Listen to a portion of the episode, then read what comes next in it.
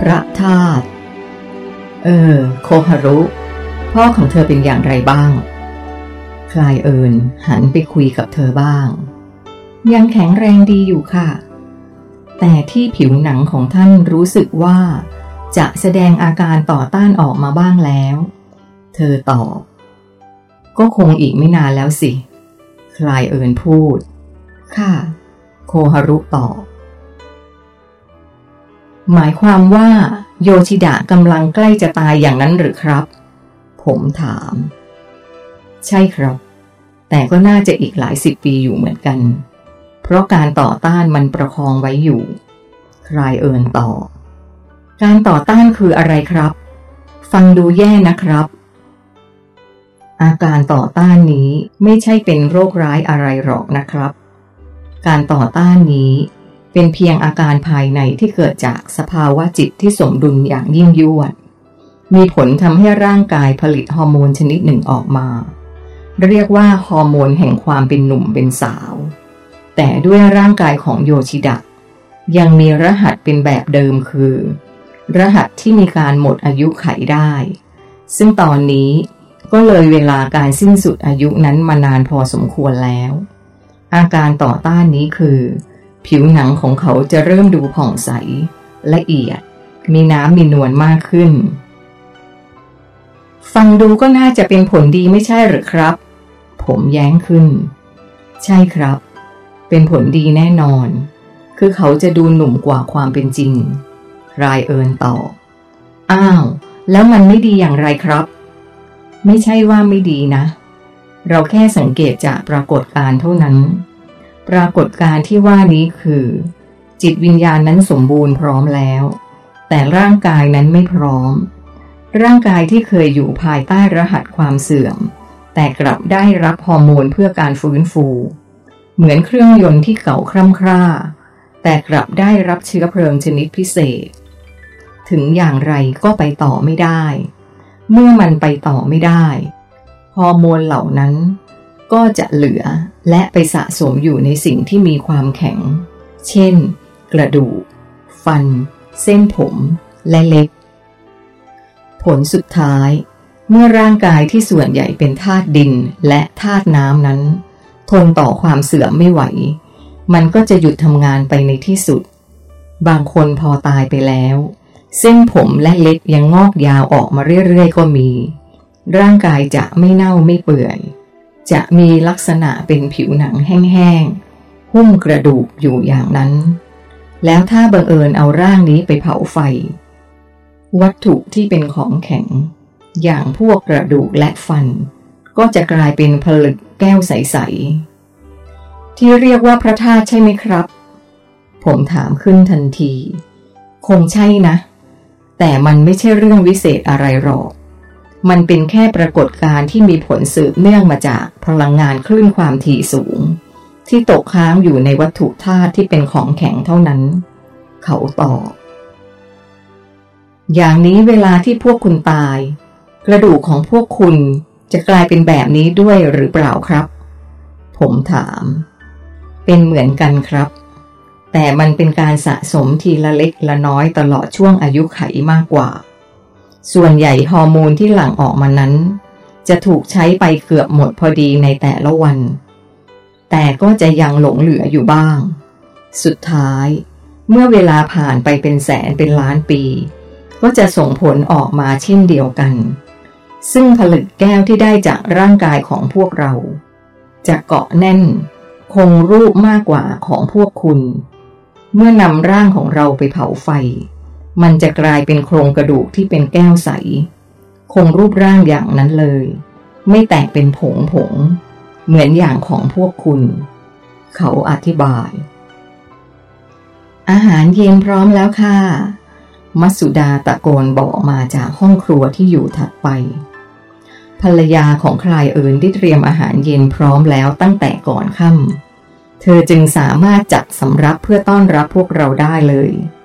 เธอกำลังยกมันออกมาบางส่วน หนูไปช่วยนะคะ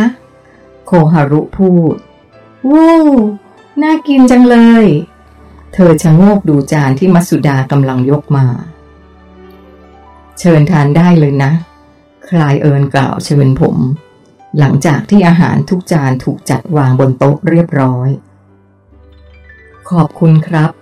ผมตอบอาหารเย็นวันนี้ มีการเสิร์ฟแบบจานใครจานมัน คล้ายกับเป็นอาหารเซตประกอบไปด้วยจานขนาดใหญ่หนึ่งใบ และถ้วยใส่ซุปขนาดเล็กๆอีกหนึ่งใบ ภายในจานแบ่งออกเป็นสามกอง กองแรกถ้าให้เดา น่าจะเป็นพืชจำพวกหัว อย่างพวกหัวเผือกหัวมัน มันถูกหั่นเป็นก้อนสี่เหลี่ยมลูกเต๋าขนาดใหญ่ เหมือนกับเอามันมาทั้งหัว และหันด้านที่เป็นส่วนโค้งออกทั้งหกด้าน กองนี้จะประกอบไปด้วยก้อนสี่เหลี่ยมแบบนี้ถึงสามก้อน มีสีม่วง สีแดง และสีเหลือง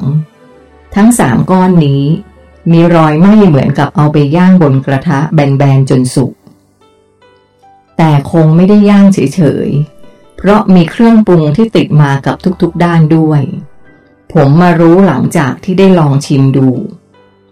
มันคือเครื่องปรุง ที่ถูกย่างไปพร้อมกัน และมีรสชาติที่อร่อยมาก ทั้งเค็มทั้งมัน และหอมกลิ่นของเนยและเครื่องเทศที่ผสมกันอยู่ เมื่อกัดลงไปแล้ว ผสมกับความหวานของหัวมัน จึงเกิดรสชาติที่พอเหมาะพอดีอย่างบอกไม่ถูก กองที่สองมีลักษณะเป็นเห็ดหลายหลายชนิด ผัดกับเนยผสมกับผงสมุนไพร ราดด้วยน้ำสีขาวข้นๆ และกองที่สามเป็นกองสลัดผักสด ดอกไม้สด และพวกเมล็ดถั่วหลายชนิดผสมคลุกเคล้ากันมาเป็นอย่างดี ด้วยเครื่องปรุงหลายอย่าง ตบท้ายด้วยซุปข้นอีกหนึ่งถ้วย ที่รสชาติอร่อยกลมกล่อมที่เมืองนี้มีคนตีมีดกันเยอะไหมครับ ผมเริ่มการสนทนากับใคลายเอินระหว่างการรับประทานอาหารมื้อค่ำไม่เยอะนะ มีอยู่แค่สามคนคือ มีน้องชาย ฉัน และปู่ของฉัน ซึ่งทุกคนอาศัยอยู่แถบนี้ด้วยกันทั้งหมด ช่วงหลังๆนี้ น้องชายและปู่ของฉันหันมาทำเครื่องมือที่ใช้สำหรับการเกษตรอื่นๆมากกว่า เช่น ขวาน จอบ เลื่อย เสียม และพรั่ว เพราะอะไรล่ะครับ ผมถาม คิดว่ามีดของเขาคงไม่ได้รับความนิยมกระมังทำมาเท่าไหร่ก็ยังเหลืออยู่เท่านั้น แต่พอพวกเขาหันมาทำเครื่องมืออื่น กลับมีคนนิยมใช้มากกว่า ส่วนฉันนั้นก็ตีมีดอย่างเดียวไม่ทำอย่างอื่น เพราะยังมีคนนิยมมีดของฉันอยู่ แล้วมีที่อื่นอีกไหมครับ ผมถามต่อ ถ้าเมืองนี้มีแค่ฉันคนเดียวนะ เมืองอื่นๆก็มีเหมือนกัน แต่บางครั้ง คนเมืองอื่นก็มาเอามีดฝีมือของฉันไปใช้ เพราะเท่าที่ฉันส่งไปเท่าไหร่ก็หมด ถามคนที่ร้านเขาก็บอกว่ามีคนจากเมืองอื่นมาเอาไปด้วย บริเวณที่ฉันอยู่ตรงนี้เป็นแหล่งที่มีแร่เหล็กมากที่สุด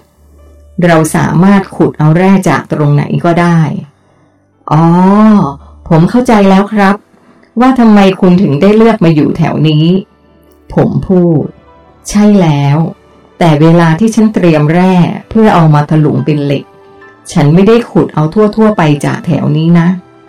อ้าวทำไมล่ะครับ ผมถาม ถึงแม้ว่าแร่เหล็กจะมีอยู่ทั่วไปในแถบนี้แต่ใช่ว่าทุกที่จะมีคุณภาพที่เหมาะสมกับการเอาไปทำมีดของฉันได้ เขาตอบ คุณไปเอาจากที่ไหนหรือครับ มันอยู่ห่างจากบ้านฉันไปอีกราวๆสามกิโลเมตร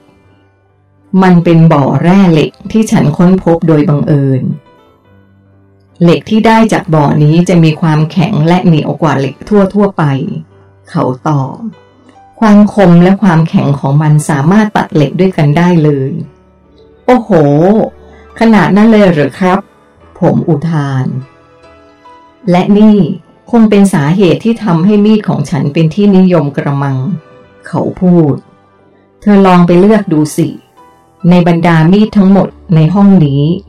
มีอยู่เล่มหนึ่งกำลังรอเธออยู่คลายเอิญพูดพร้อมกับทำมือกวาดไปรอบห้อง